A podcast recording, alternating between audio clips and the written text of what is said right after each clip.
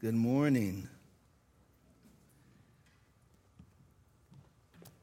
Well, I had a good night last night. I went over Paul and uh, his wife Sean's house for the married couples or those soon probably to be married. And this is my first one going to, and I just had a great time with the young couples. Uh, Paul did a great devotion.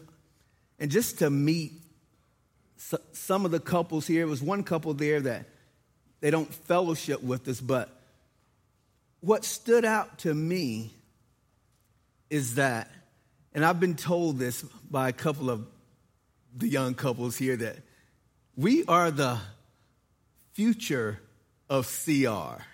and I said, Yes, you are. But to just see them, the closeness and, and, and the heart for the Lord, and then to be there and come here and, and they're pouring into ministry and all those things. It's just amazing. God is working here. I appreciate all you guys do. I appreciate that what you will continue to do. But I love the mixture we, we have here. And so I'm just thankful for that. We left off uh, John chapter 14. Jesus is in the upper room with his disciples. He had told them to let not your hearts be troubled. You believe in God, also believe in me. In my Father's house, there's many dwelling places. If it was not so, I would have told you, but I go and prepare a place for you, that where I am, there you may be also. And he's going through this farewell discourse. And we left off at verse 27 of chapter 14. And Jesus is saying, He says, Before I begin, there's one more thing I wanted to say. It just came to mind. The men's conference I told you last week was just excellent, very good. I don't know if Pastor Jonathan mentioned this, and I don't know if he meant not to mention it because they didn't win.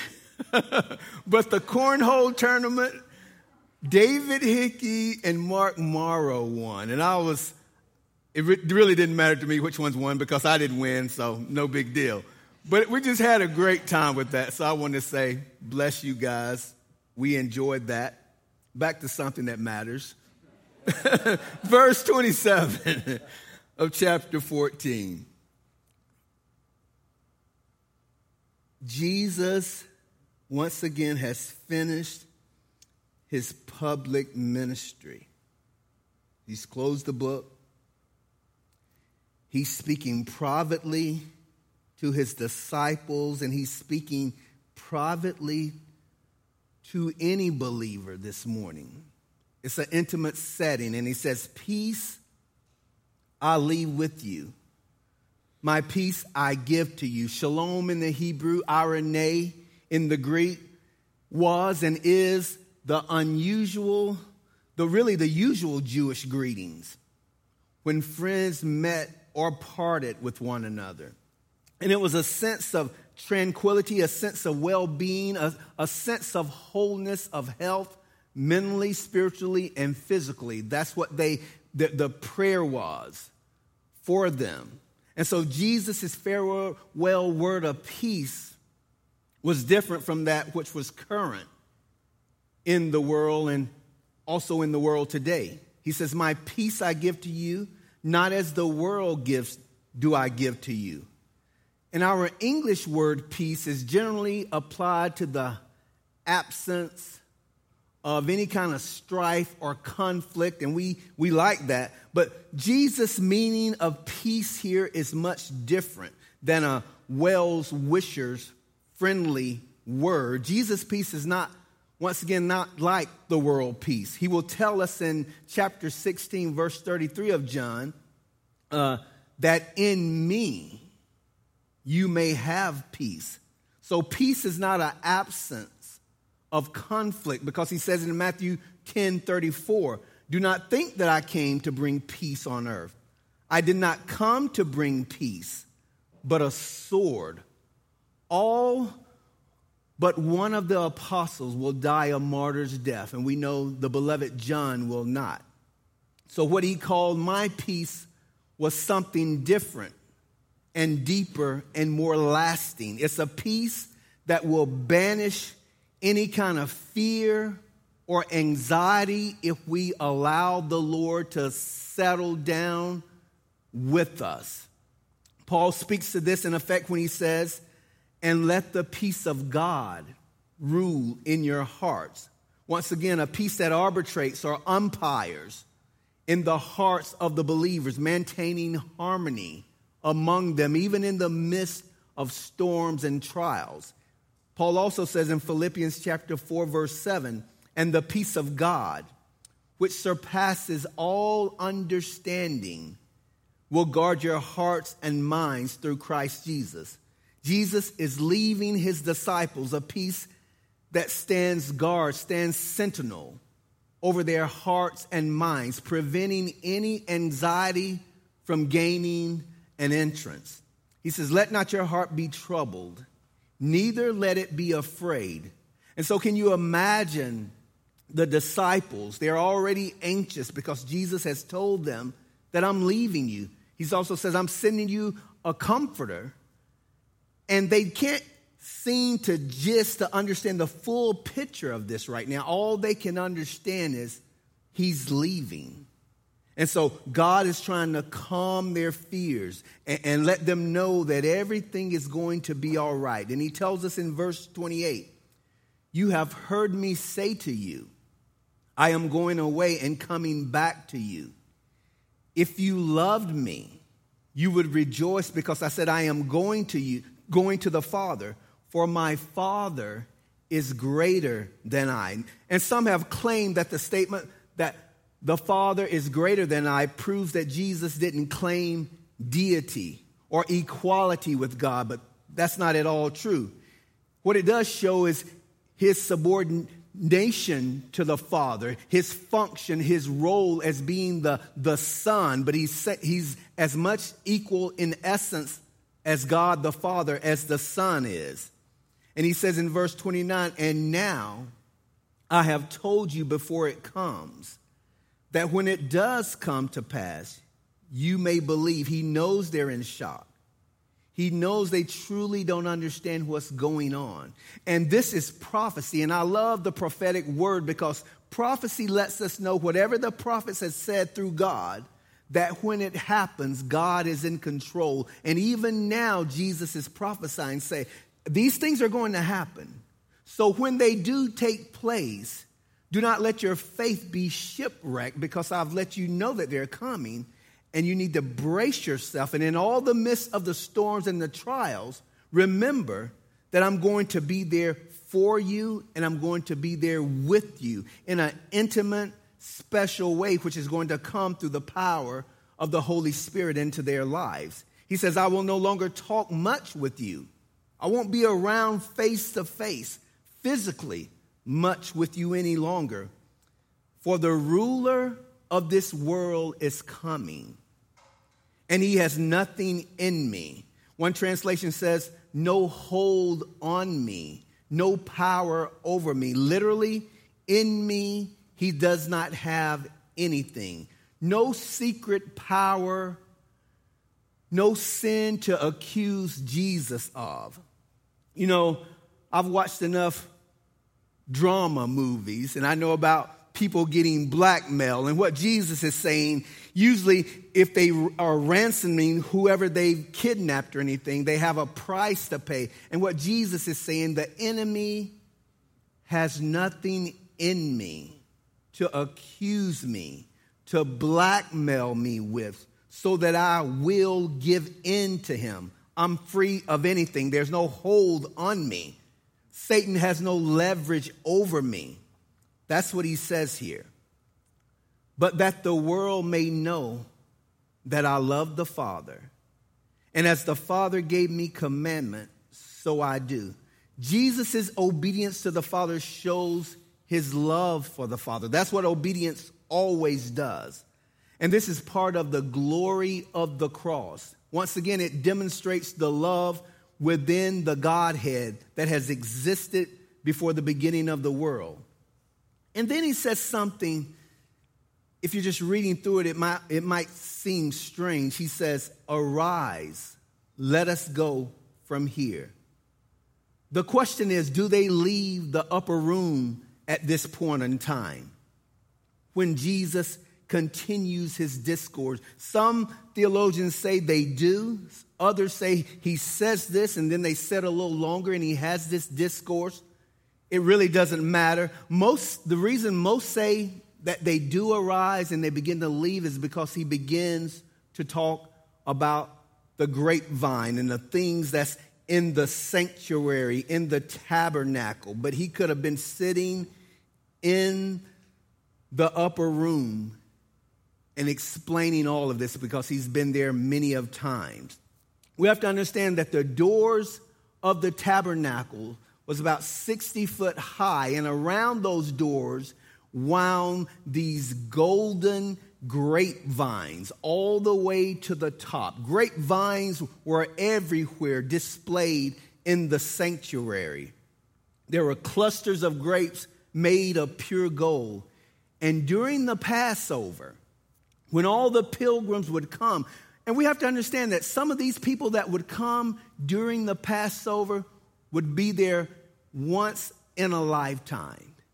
And so the priest and those who ran the sanctuary, ran the temple, they would leave the doors to the sanctuary open so the people, day or night, could enter in and, and just see the, uh, the, the, the, everything that was displayed in there and worship God there. So they were looking at these vines that surrounded the doors of the tabernacle. Josephus, matter of fact, said in the Midrash, he speaks of a western entrance into the Temple Mount. And on the west side of the altar, there, on one of the gates, were hanging these huge clusters of grapes, taller than a man. He says they were golden grapes, and they were also wrapped around the gates there. And if you would leave the, the tabernacle as you would go to the Mount of Olives, there would be great vineyards all around that area. And you remember when uh, Joshua sent out the spies, the valley of Eshcol, and they brought these huge grapes back. And what the Lord and what they knew is that ancient Israel was considered the vineyard or the vine of Jehovah. That's what it meant to them. Psalms 80, you can look at that verses 8 through 11 speaks of the vine of God. Isaiah chapter 5, verses 1 through 5 speaks of that. I'm going to read verses 1 through 2. This is what Yahweh says. Now let me sing to my well beloved a song of my beloved regarding his vineyard. My well beloved has a vineyard on a very fruitful hill. So he lets us know it's fertile and ripe. He dug it up and cleared out its stones and planted it with the choicest vine. He built a tower in its midst and also made a wine press in it. So he expected it to bring forth good grapes, but it brought forth wild grapes. So when Jesus confronts these religious leaders in the last days before his crucifixion, as the synoptic gospel tells us, Jesus will give a scathing rebuke to these religious leaders about his vineyard. He tells us in Matthew a landowner who planted a vineyard and set a hedge around it and dug a wine press in it and built a tower and he begins to lease it out to the vine dressers. And it says, and he went into a far country. Vintage time finally came. He tells us, so he sent owners his servants to gather the fruit. And the vine dressers took his servants, Jesus tells us, beat one, killed one, and stoned another. Jesus sends more, and they do the same. And then finally, Jesus is telling these religious leaders, he sends his son. And he says, I'm sending my son because surely they will respect him. But you know the scenario. They say, Come, let us kill him, and the vineyard will be ours. He says this to the religious leaders. He says, What will he do to those vine dressers? They condemn their own self. they said he will destroy those wicked men miserably and lease his vineyard to other vine dressers who will render to him the fruits in their seasons. And it says, and they perceived that Jesus was speaking of them. He's about to set the docket straight on who's the true vine. And he says in verse 1 of chapter 15, I, and I believe he was pointing at himself, either sitting still in the upper room or as he goes down toward the Mount of Olives through the Temple Mount. And he's in front of those huge doors and he says, I am the true vine, and my Father is the vine dresser. And this is the last of Jesus' seven I am statements here. We have to understand as we get into chapter 15 that this is a parable. It's an idiom, it's a metaphor. And one thing about parables, you have to be sure that when you're reading a parable that you, you can't build doctrine on parables. It's sort of like this or that. And, and what he's speaking of, this is about abiding. Anything you get out of these verses about the true vine, Jesus wants to let you know and understand you must abide in him. The vine, which is Jesus Christ.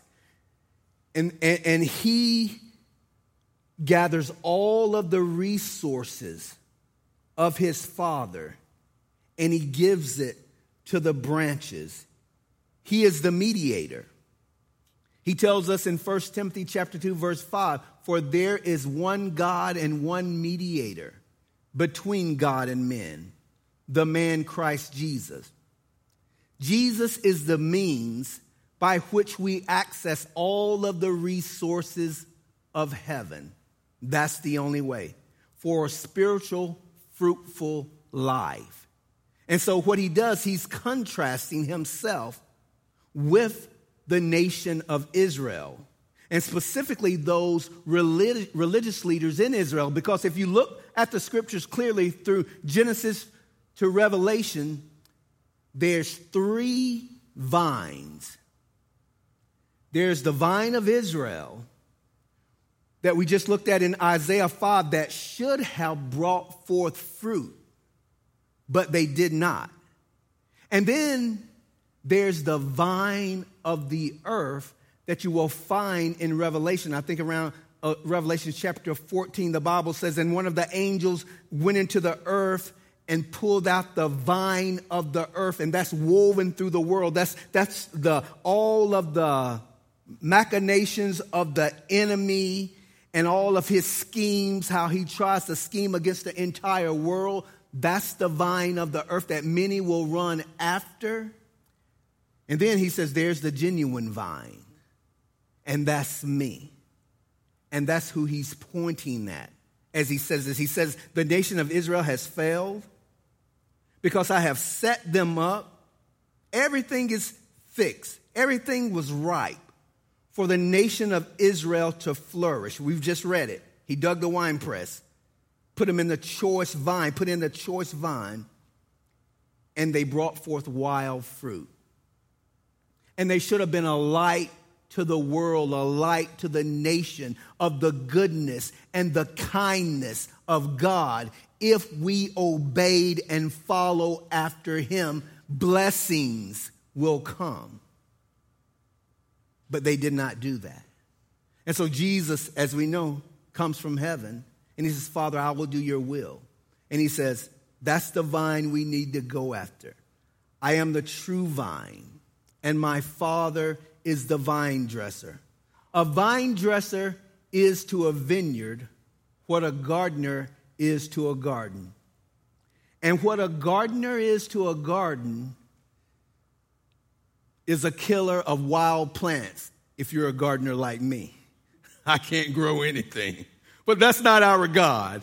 Our God, He goes into the, in the vineyard, He goes into the garden, and He labors over it. He, he tenderly takes care and, and, and turns over the soil and, and fertilizes it and, and just dotes over His vineyard. because he loves his vineyard. That's how God works. That's the way our Father is. Because God doesn't want us to eke out a miserable Christian life here. He doesn't want us to do that. He wants our lives to be fruitful here. Fruit is mentioned eight times in this chapter, and I want you to note the progression here. Verse 2, he will speak of fruit, and in that same verse, he will speak of more fruit. And then verse 5, he will speak of much fruit, verse 5 and 8. So he wants us to bring forth fruit. He says, Every branch in me that does not bear fruit, he takes away. The Father removes the fruitless branches. The phrase in me does not mean the same as Paul's word, because if you think that, you'll, you'll get a little confused. When Paul uses the words in Christ, I'll give you an example. Romans chapter 6, verse 23. For the wages of sin is death, but the gift of God is eternal life in Christ Jesus our Lord. We are in Christ. Remember, once again, this is a metaphor, this is a parable, and you can't build doctrine on parables. The vine seems to be and seems to mean every person who professes Jesus says, to be my disciple, a branch, is not necessarily, this is a true fact, a true believer. A branch that bears no fruit is obviously dead. That's what he's saying here. Therefore, and he brings this back to Judas. Judas, once again, has seen the miracles, probably worked some miracles, did all of those things, but at the end, he was cut off. And he says, Every branch in me that does not bear fruit, he takes away. And we will get into that a little more in verse 6. And then he says, And every branch that bears fruit, he prunes. The Greek word katharizo. We get the word catheter uh, to, to, to remove poison, maybe from the body. It means to clean or to cleanse, but it also means can mean to purge or to prune. And I, in my opinion, that's what he means by this. It means essentially the removal of something. So here the Father comes, he says, and he prunes us. And why does he do that? That it may bear more fruit. Now, I personally, once again, don't agree that he's speaking of cleansing, washing, the vine or either the grapes at this point. I don't think he's speaking of that right now. Because in that climate, in that culture, those people, when they would go through or go past the vineyard, there wasn't any washing in the vineyard. But what there was, the image of removing branches from the vine, putting them in piles, and burning them up. Those were the images all around. The disciples knew that.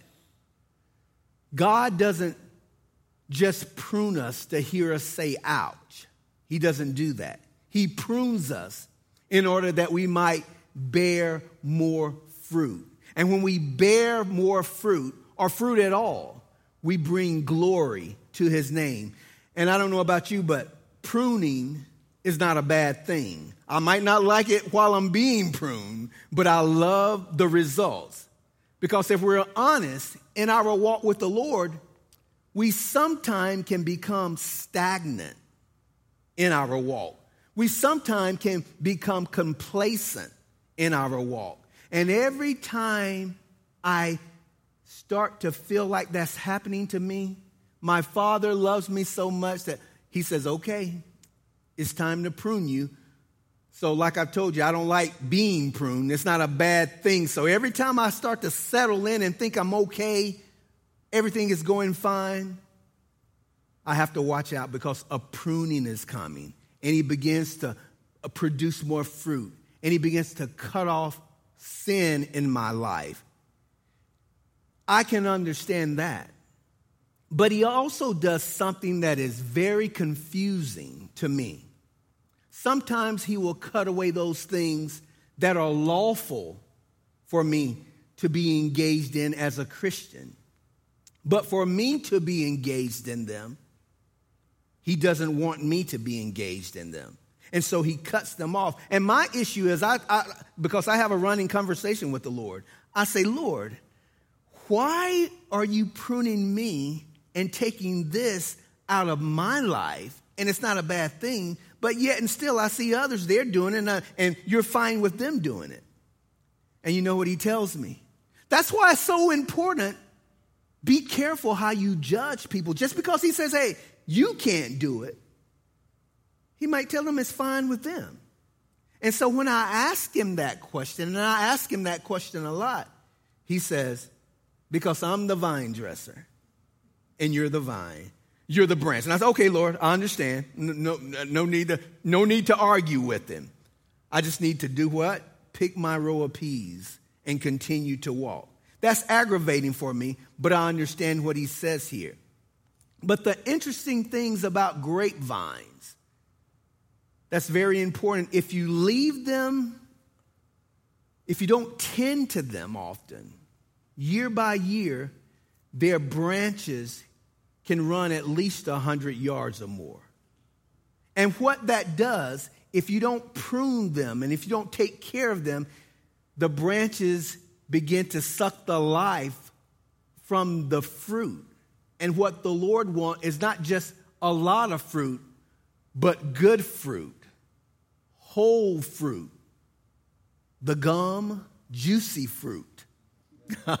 yeah, he wants those big, great, big clusters of, group, of fruit that I used to pick as a little boy. And some was sweet and some wasn't, but he wants our fruit to be sweet. So what does he do?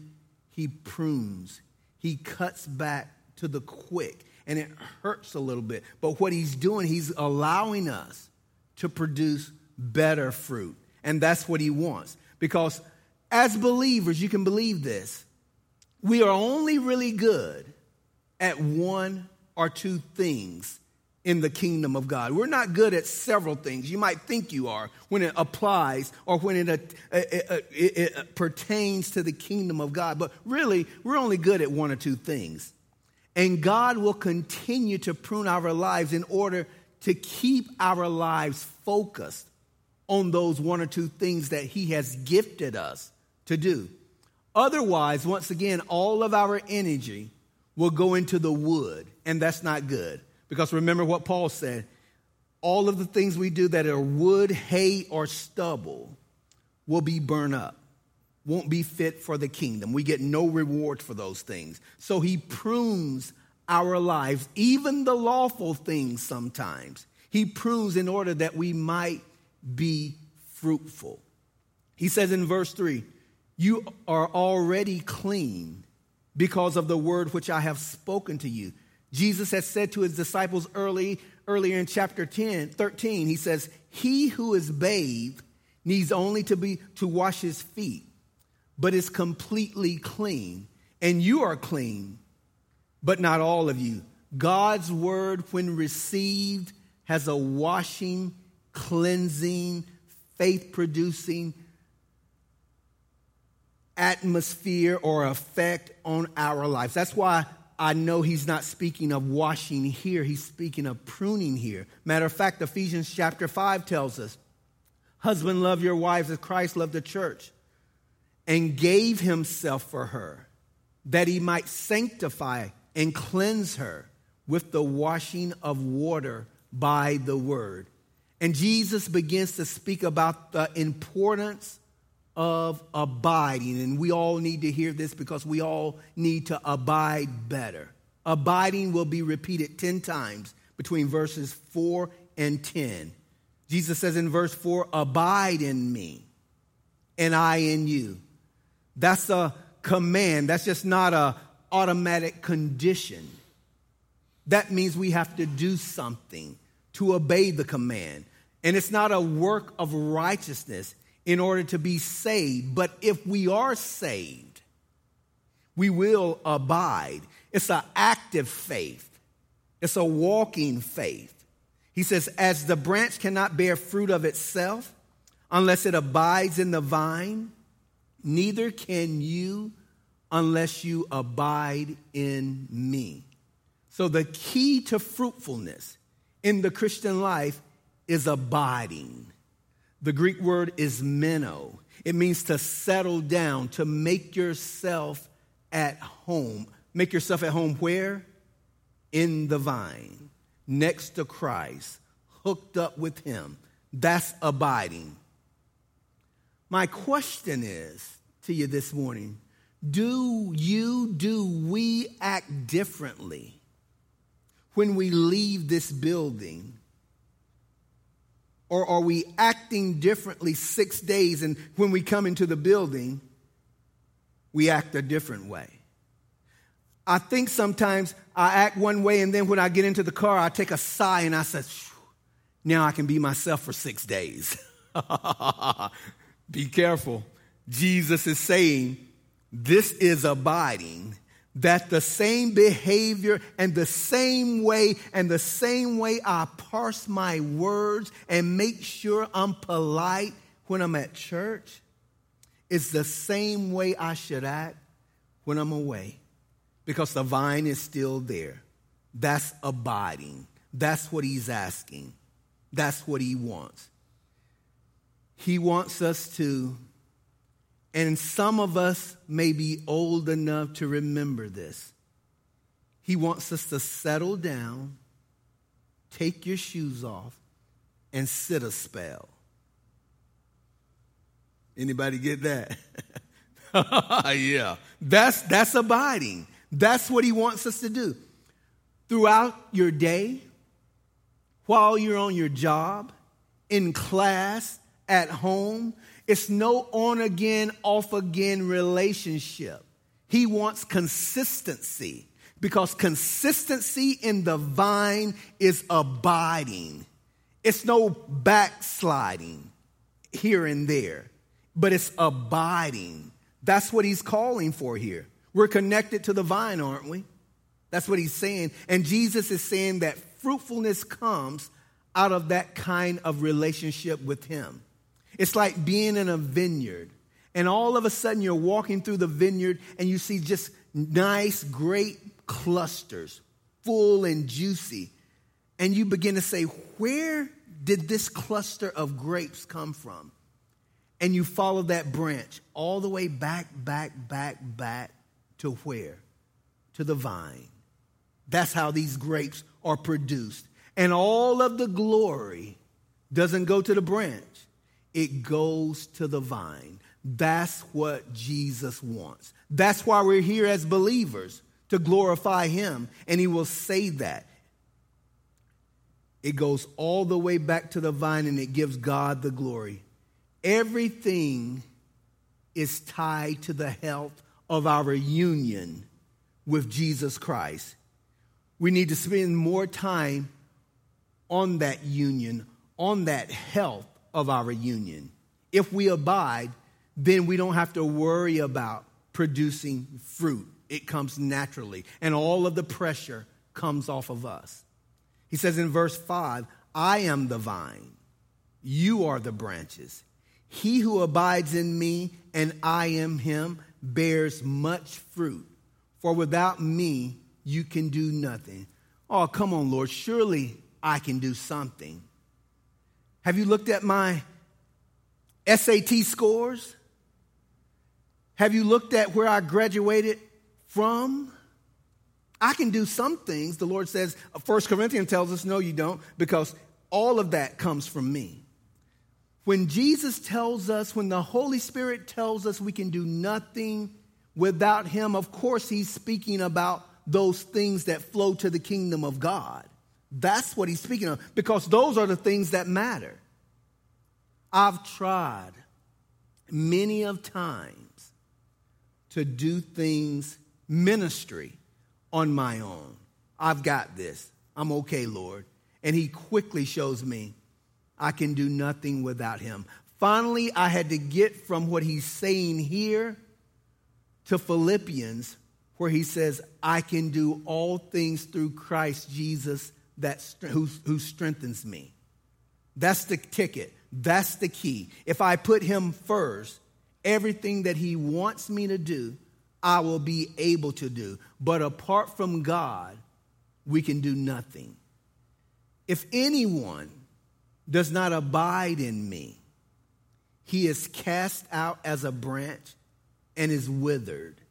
And they gather them and throw them into the fire, and they are burned. A lot of people look at this verse and say, is that talking about believers who have known the Lord and now they get cut off as branches and burned? Or is he talking about hell? Or someone like Judas who professed, looked like he knew the Lord at that time, and as time passed, revealed that he didn't know him at all? I'm here to tell you there's a running debate on what he's saying here as it relates to verse 6. To be honest, I don't have an answer for you. I have my opinion, and I have a very good opinion. but I, I, can't be dogmatic about it. But we're going to look at this text. And I believe if we truly diagnose the text, you'll get your answer. The key to not ever, and this is where I like to live, having to wonder or worry about verse 6. And if you have, you never need to again if you do this one thing, and that's to have a close personal walk with Jesus. Because when you have that close and personal walk with Jesus Christ, then you don't have to worry about verse 6. Amen? Don't have to worry about it at all because we're not living our lives in a gray area in my relationship with the Lord. So, this is a sobering statement. And I believe Jesus is gracious enough and kind enough to say, check yourself, examine your walk, and make sure that you're abiding in me. Now, once again, this is a picture of our lives. Our lives are made to produce fruit. And if we're not producing fruit, that should instantly reveal to us that we have an, we have an abiding issue because there should be fruit in our lives.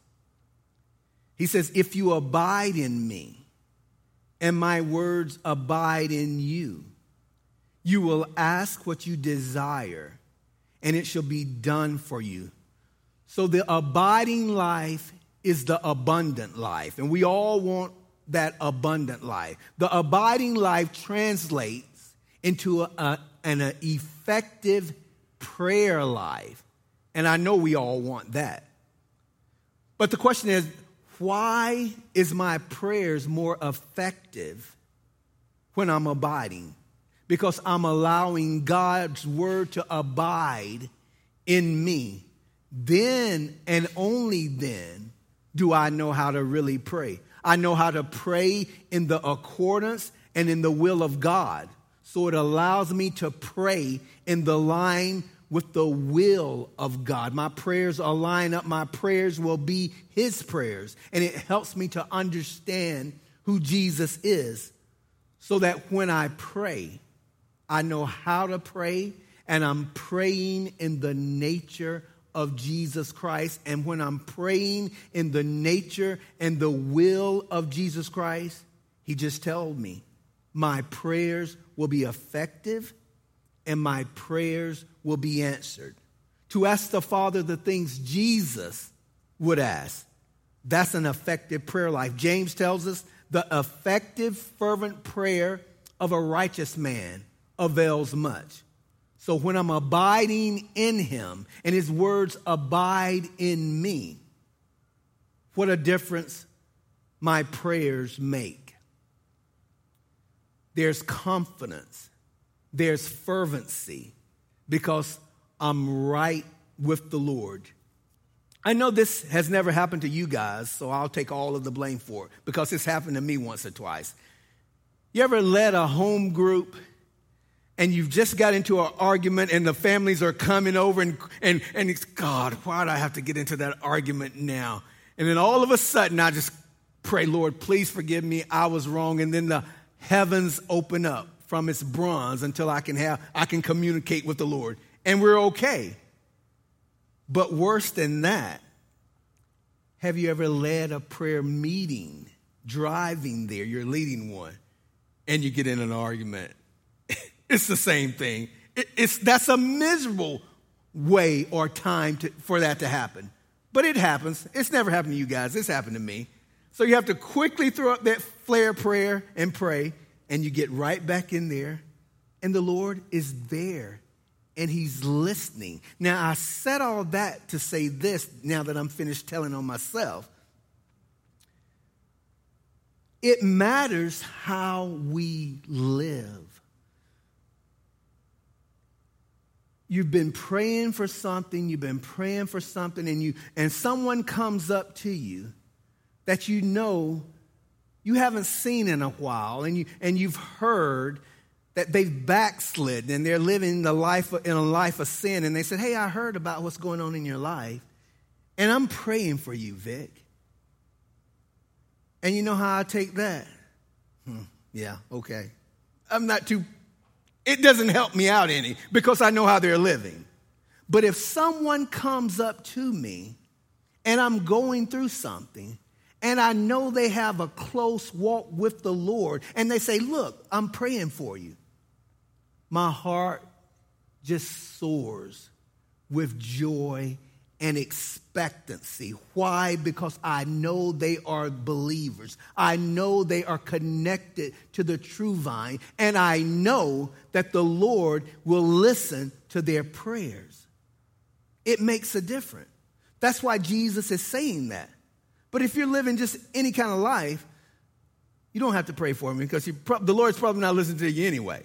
That's my point, and that's what Jesus is wanting them to understand. It matters that we are connected, not every once in a while, but we stay connected to the true vine.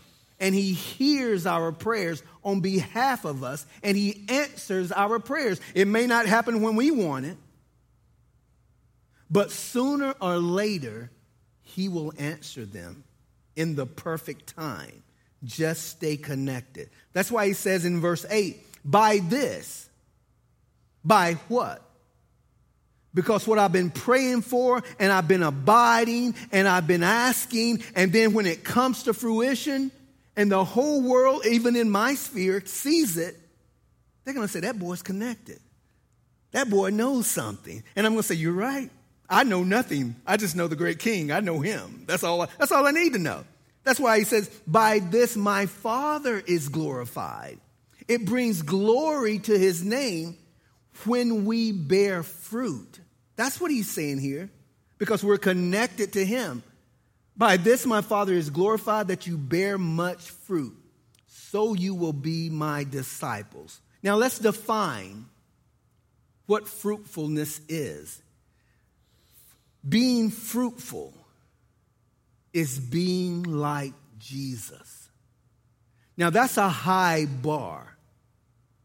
That's why it's not about striving, it's not about working, trying to get there. It's about being a born again believer and allowing the Holy Spirit. He will come and He will indwell us.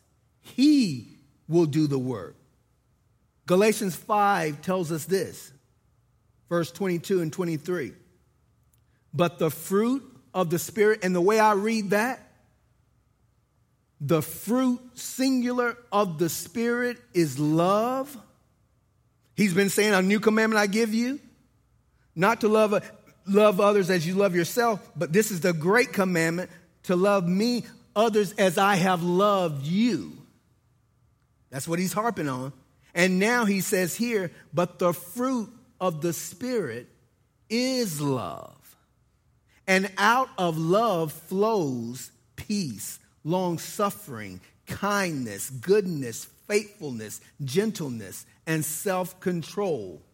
That's what we should be walking around in the midst of.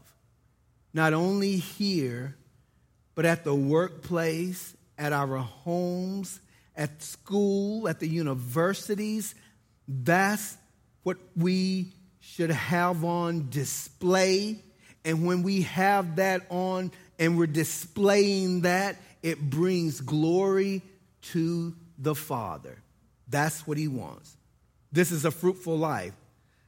And this is a description of the Lord Jesus Himself. So, fruitfulness, in a nutshell, is Christ likeness in my life. And because I have a Christ likeness in my life, then the ministry that God has carved out for me, the one or two things I do okay, will be fruitful because I'm abiding in the vine and it comes naturally. That's what he's saying here. That's my ministry.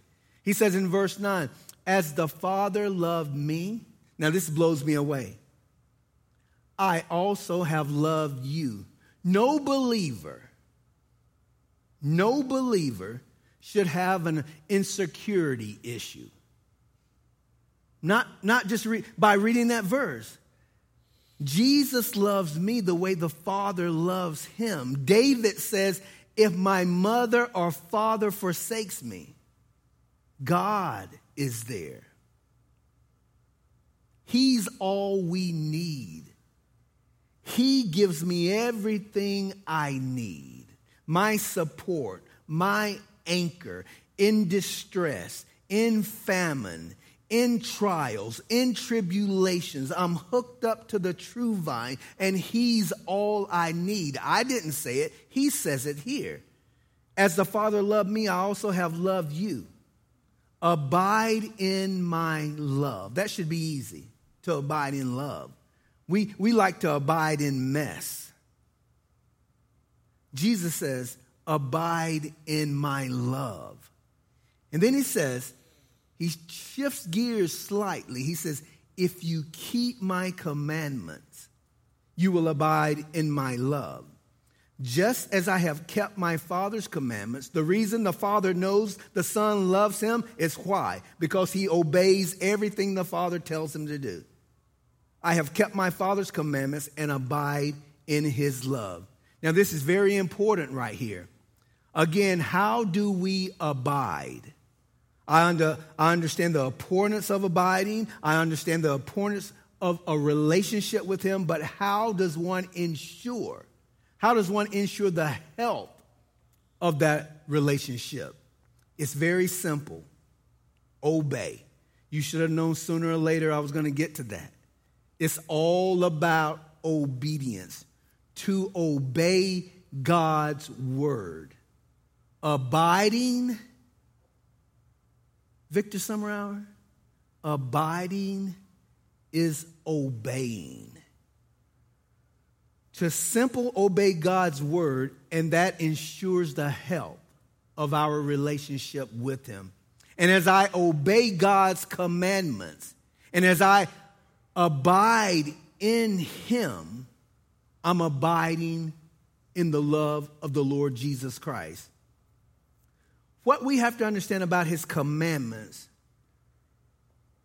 every single commandment that the Lord has given us is for us. It's because he loves us. And in order that we obey his command, the full expression of his love might be poured out upon us when we obey him. He has great and precious gifts he wants to bless us with. As I was thinking about this, it's because I can look back on my life. It's like a parent that has all of the resources, all of their resources they want to lavish on their children. But if your parents are like my parents, they're not going to lavish any of those resources on you unless you're living a pretty good life. You're following the Lord. I probably, I'm sure I've told you guys this before. When my, they were burying my brother, I was an unbeliever. He was saved, and we were in, we lived in Temecula. And it was the day, no, it was that day. I'm not to lie. It was the day of his funeral. And I'm standing on the other side of the shed. And I've got a bottle of gin in my hand the day of the funeral. And I'm drinking this gin. And my dad comes out and he says, Boy, I'm not going to leave you anything because all you're going to do is squander it away and give it to somebody else. And I just looked at him. We went to the funeral, all that stuff. But I understand, and that's what the Father is saying. I have all of these resources, but I'm not going to give them to you because you're not obeying. You're, you're going to squander. And remember the children of Israel. You are supposed to be the light of the world that all of the other nations will come and say, Why are you being blessed? And you can tell them about me. He says the same thing here. A disobedient child is probably the cruelest thing a parent will ever have to deal with because a disobedient child, if they're any kind of parents, will give them nothing but the bare minimum when they have so much to lavish on them if they would obey. That's what Jesus is saying here. Abide in me because I want to bless you, and I can't bless you in your disobedience. And I'm not talking about walking in perfection. Once again, I'm talking about following the Lord. We slip and fall, we stumble. He's not speaking about that. He's speaking of living a lifestyle of disobedience. He says, No, no, no, no, no. I'm not going to bless you in these things. Why would I bless you? People are seeing you, people know you are a believer, and you're living this kind of life. And if I bless you and continue to bless you, they're going to say, Hey, I'll be a Christian, then I can live any way I want to, and no big deal. You can't find that in Scripture anywhere. That's what Jesus is saying here, you guys. He wants to lavish blessings on us. And you know what? There's an old hymn, I think it's a hymn, under the spout. It's where one translation says, is where the glory comes out. Another verse says it's where the blessings come out. Not five feet away in disobedience, living that way. Not 10 feet away in disobedience. You're not getting those blessings, blessings, but walking in a sphere of the Lord, following Him, blessings come. That's all he's saying here. People have twisted it to name it and claim it, but there's no name it and claim it right here. Paul says that in Christ we have all of the spiritual blessings in heaven. I'm talking about not only spiritual blessings, but blessings that come upon our lives because the Lord wants to bless us. And it's up to him how much. But he's not going to bless us living a lifestyle of disobedience. And while you're living that lifestyle of disobedience, he's saying, hey, watch out. Be careful. Abide in me. I want you to abide in me because my heart, the Father's heart, is to bless us. He's not the Godfather, as Jon Courson would say. He wants to bless us. And that's what he's speaking of here. He wants to bless us. The commandments are given in order that He blesses us and He wants us to be a blessing to others. So He says in verse 11, These things I have spoken to you, that my joy may remain in you, and that your joy may be full. Excuse me? Did you catch that? That my joy might remain in you. This is the night before the cross. This is the night before the cross. The next evening, he will have been beaten so much that, that Isaiah tells us that he doesn't even look like a man. And he says that my joy will be in you. How can that be? When trials come, sometimes I just wither up. Lord, where are you? I thought you loved me. But I need to gird up the loins of my mind and says, Lord, as long as you're with me and as long as I'm connected to you, there's joy there. And what is joy? What is he speaking of here? The joy of being in the Father's will. That's what Jesus is speaking of, so I have to ride with him. Once again, in 14 hours, he will be beaten to a pulp. And he's speaking of, I have a joy inside of me. I know what's coming, and I'm still full of joy, and I want to give you this joy. No matter what it means, joy. No matter if I get my way, if I get my prayer, if I get my wish, no matter what it means, joy is to be in the Father's will. That's what he means by this. Don't look for anything else. Joy is to be in the Father's will. What does it profit a man if he gains the whole world being an unbeliever and loses his soul? I'd rather be under that bridge in a cardboard box and can lay my head on a pillow and say, I'm all right with you, Lord. I have peace and I have joy because I'm connected to the vine. That's what he's saying here. It doesn't matter circumstances, it shouldn't matter situations or circumstances. What matters if I'm walking, am I connected to the true vine? You know, people say all the time, they ask the question, Do you have a personal relationship with the Lord? And I understand that. I get it because I was raised in a church and, and blessed to be under good teaching, good doctrine. But I was thinking about that. That's really, I might change up on that. Because if you really look at it, everyone has a relationship with the Lord. Everyone, even the unbeliever, has a relationship. Might not be a good one because they're going to stand in front of Him one day. So I believe I'm going to say, Are you connected to Jesus Christ? Are you connected to Him? Are you walking with Him? Then you will be fruitful here. And that's what counts. He says in verse 12, This is my commandment that you love one another as I have loved you. So he comes back to this theme of love.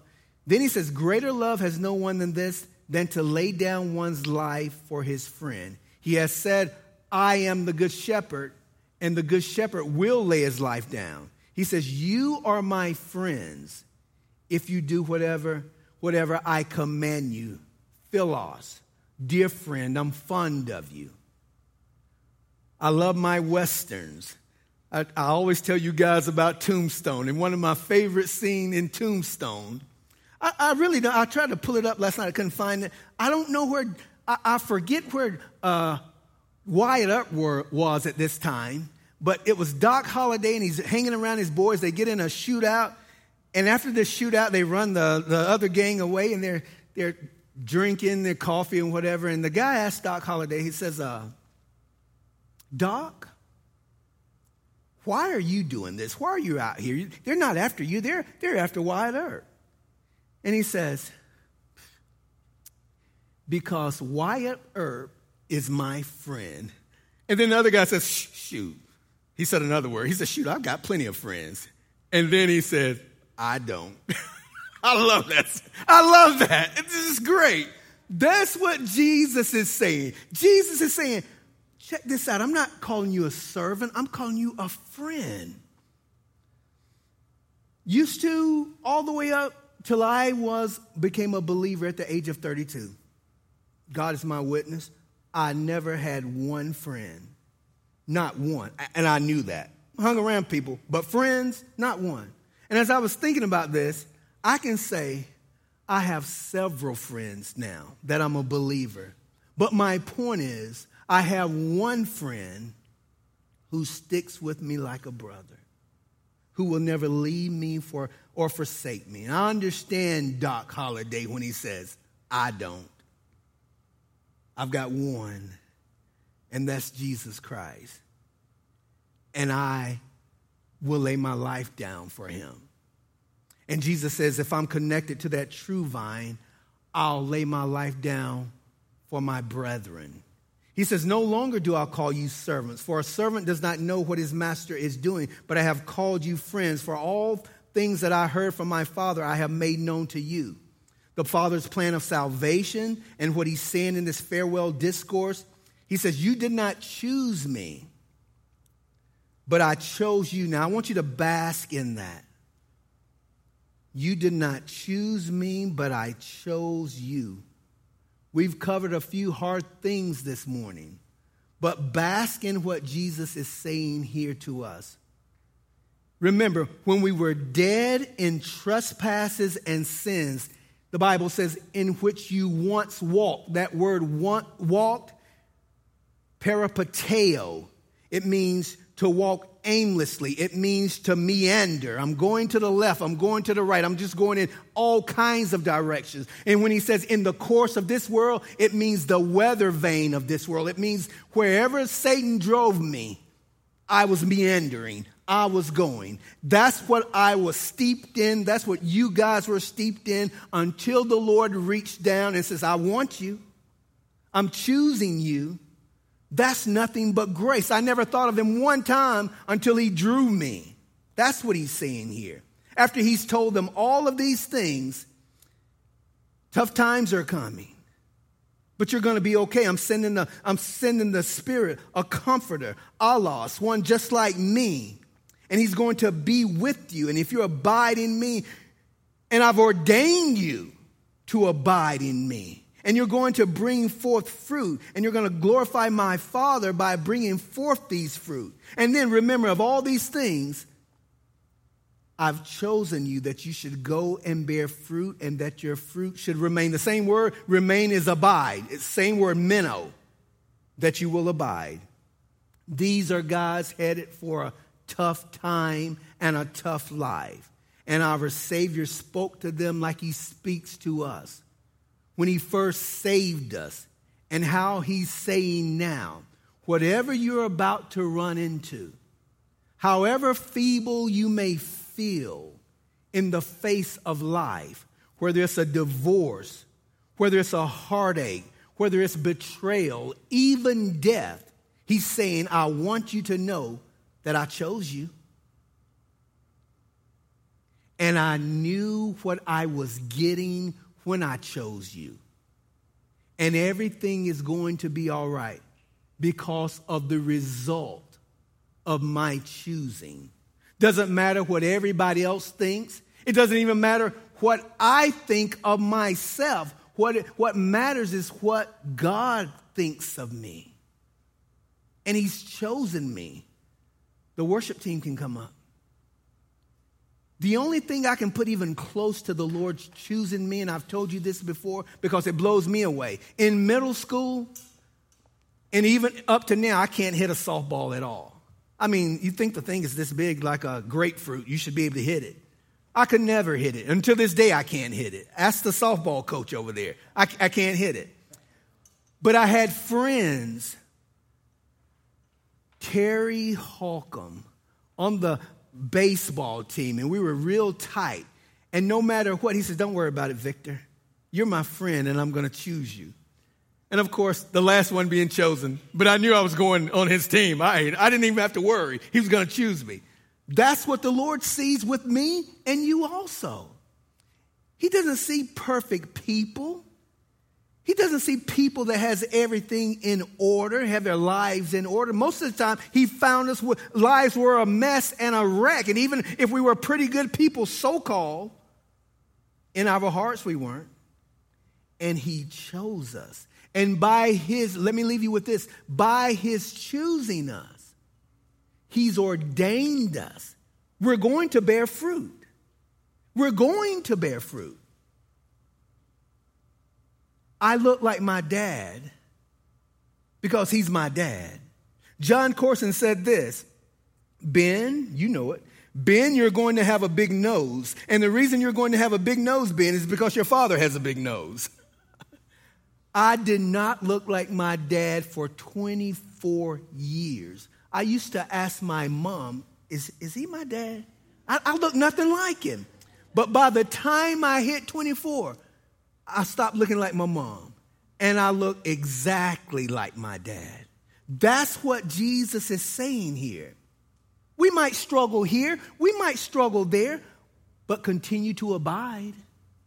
Continue to hang on because if you stay there and allow the Lord to work in your lives, you're going to look like the Son.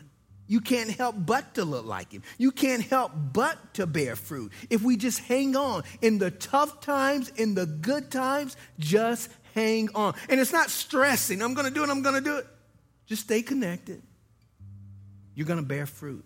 You're going to look just like him. Father, there may be some who don't believe that, but Lord, I'll let you deal with them. Because I know that I know that I know one day when I see you, I'm going to be just like you. But until that day, there's glimpses, there's moments and seasons and days, and I hope for years that more and more we're becoming like you. We have to because we're connected. And you're not a God that you should lie. So, Lord, I pray for everyone here that might be struggling with looking more and more like Jesus Christ. I pray that, first of all, make sure you're abiding.